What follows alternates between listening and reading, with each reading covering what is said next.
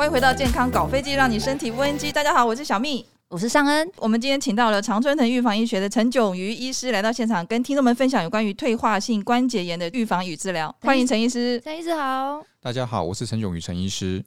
我想退化性关节炎是目前每一个人都会遇到的一个很严重的问题。是的，由于高龄化，以往不会被看到或者是特别显示出来的疾病，都会因为高龄化人口数增加的时候会被特别显现出来。嗯，陈医师，那一般、哦、家中如果有年长的长辈，他们的关节出现什么样的状况的话，我们可以合理的判断他可能已经得到了这个退化性关节炎。呃，其实老人家他有时候不会用痛来跟你表现，当然如果说他跟你讲上下楼梯会痛或者是突然无力，那就有可能是这样子的症状。那还有一些比如说你发现他走路特别的迟缓、嗯、甚至于莫名其妙跌倒，也不是踩到香蕉就跌倒、嗯嗯、这样子真的要特别小心。对，因为见微知著，呃，膝盖附近大腿附近的肌肉消失，其他地方的肌肉也会消失，不是只有消失一个部分。嗯，呃，可以去做一个简单的调查，你可以去回去问身边的老人家，嗯，甚至于是五十岁或者六十岁以上的人好了，你们做运动，嗯，都是做什么运动？我跟你保证，超过六个以上会跟你讲他们是走路。当然说走路并不是不好，那做这样子的没有强度的运动，没有办法刺激到肌肉的状况之下，这样子的持续了好几年。嗯嗯嗯。那等到过了好几年之后，突然间他会跟你讲说，哇，他那个爬楼梯，突然间会觉得没力了，就无力，嗯，或者是哪个地方会痛，那问题就跑出来了。嗯，所以说这是一个观念的改变。但是您呃，您在跟这样子的族群的呃长辈们去沟通运动的时候呢，其实有点像是江山易改，那个性难移，他会觉得说对，很难说服哦，对，非常难说服。肌肉减少到后面所产生的问题，常常其实是挺严重的。嗯，对，所以说这个问题在发生在那个时间点的时候，往前推五年甚至于十年，就应该做一些预防保健的动作。嗯，甚至于是观念上面的改变。我前几年有一次重训，重训回来之后呢，我的脚啊就没办法正常的走路，就觉得很痛。结果后来去做了医院做了 N R I 检测，就医生说我的关节退化。那这个也是属于就是退化性关节炎的一种吗？应该是这样讲。呃，我们在从事任何运动呢，其实多多少少呃关节都会耗损，而且不是只有我的关节，连我的肩膀我都举不起来，好像五十肩的那种感觉。嗯、健身之后的伤害疗法最普通的就是请你休息嘛，对不对？我那个真的半年吧，我半年我手都举不起来、欸。讲到一个关键点，那休息一个三五天，甚至于超过一两个礼拜，真的不行了。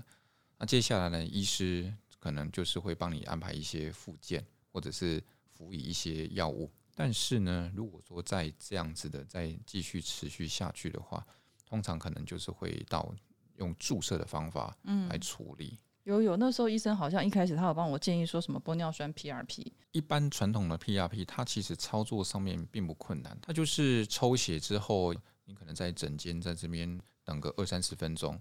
那帮你用离心机离一离，嗯，那把里面所需要的成分抽出来之后。就打在需要打在的打到的部位，这样子。嗯嗯嗯，那量呢，其实 不, 不会太多。那基本上它的浓度应该要到多少？可能要到每 C C 我们十的八或九次方以上的，这么这么多的血小板以上才会才会算是很浓缩。像我打了三次嘛，嗯、但是我也知道说我朋友他们有打一两次就会有感觉的。嗯、现在业界有推出很多新的 P R P 啊、玻尿酸啊，那消费者如何去判别？就是浓度的部分吗？那刚刚主持人提到就是说有些人会觉得有效，有些人会觉得说没什么效。没错，这就是他的问题所在。因为假设他如果今天他可以很精准的萃取到、嗯、那个部位，那他那个那个部分的话，他有可能会有一点点效果。但是他有个问题就是他活化的时间不够。嗯，一般来讲我们血小板要整个活化，把里面的这些生长因子去把它释放出来，通常都需要两个两三个小时，正常状况之下。嗯，那陈医师要不要跟听众们分享一下，就是说现在新型的就是 H R F 的这个跟一般的 P R P 的差异在哪边？哦，它全程都是在无菌的实验室里面制备。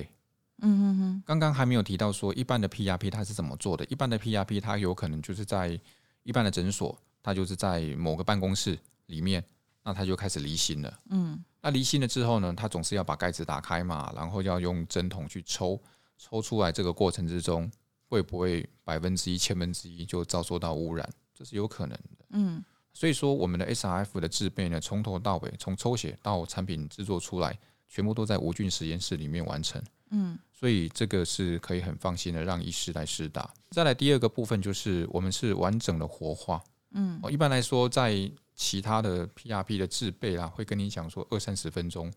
就可以打了，但是我们经过科学的验证，在完整的活化呢，真的是需要两三个小时，二三十分钟是不够的。浓度的话，我们在制成产品之前，我们都会、呃、抓一个平均浓度。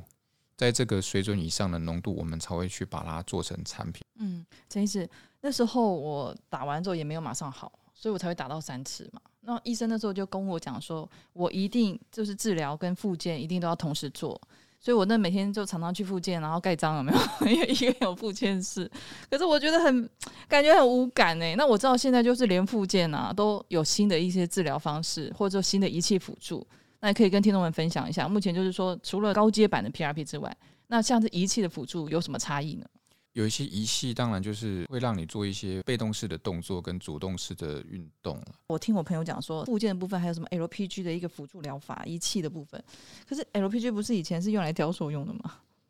L P G 是法国的一家很大的厂商，那它所产出的仪器不是只有美容用的，它还有一个另外的部门是呃，针对运动选手，专业运动选手的一个仪器。上一次的世界杯世足赛的冠军队是法国队嘛，嗯，他们的法国队的训练中心就有他们的仪器。那我们看了之后呢，我们就是有点惊讶到，就是说哇，原来人家国外都是用这样子的仪器在训练，有点像台语讲的掏假包啊，用非常具有效率的方式在训练他的核心肌群。嗯，他们就是站在这个仪器上面。我们体委会应该要听到这一集的，真的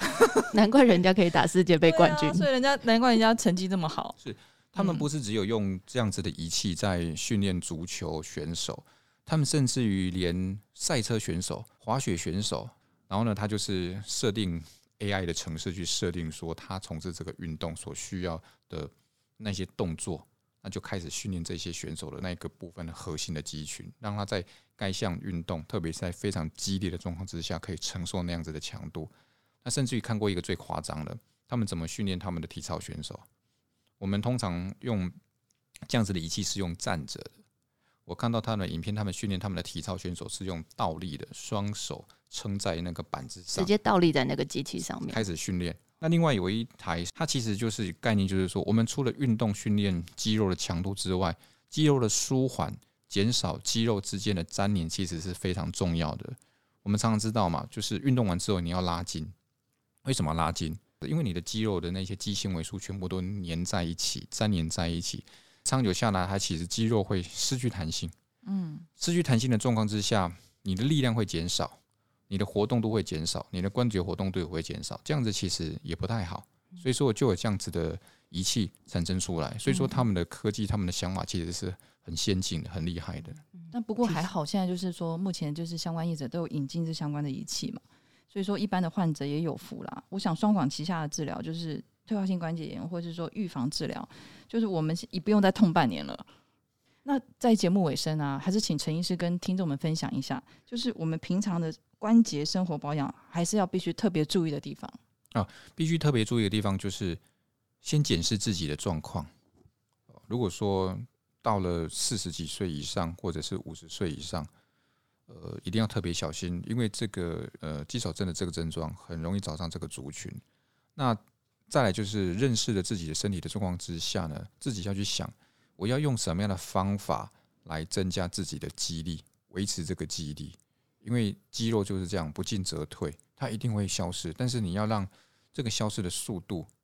减少、减少、再减少，甚至于你要让它试着让它用很就是说很有效率的方法让它增加这个肌肉，这是主动性的。另外的比较被动就是说，要尽量减少伤害它的一个一些动作跟场合，尽量避免伤害它，嗯，这样子。然后最后最后就是说，万一不小心真的是有受伤了，或者是什么征兆真的跑出来了，要找对方法，嗯，不要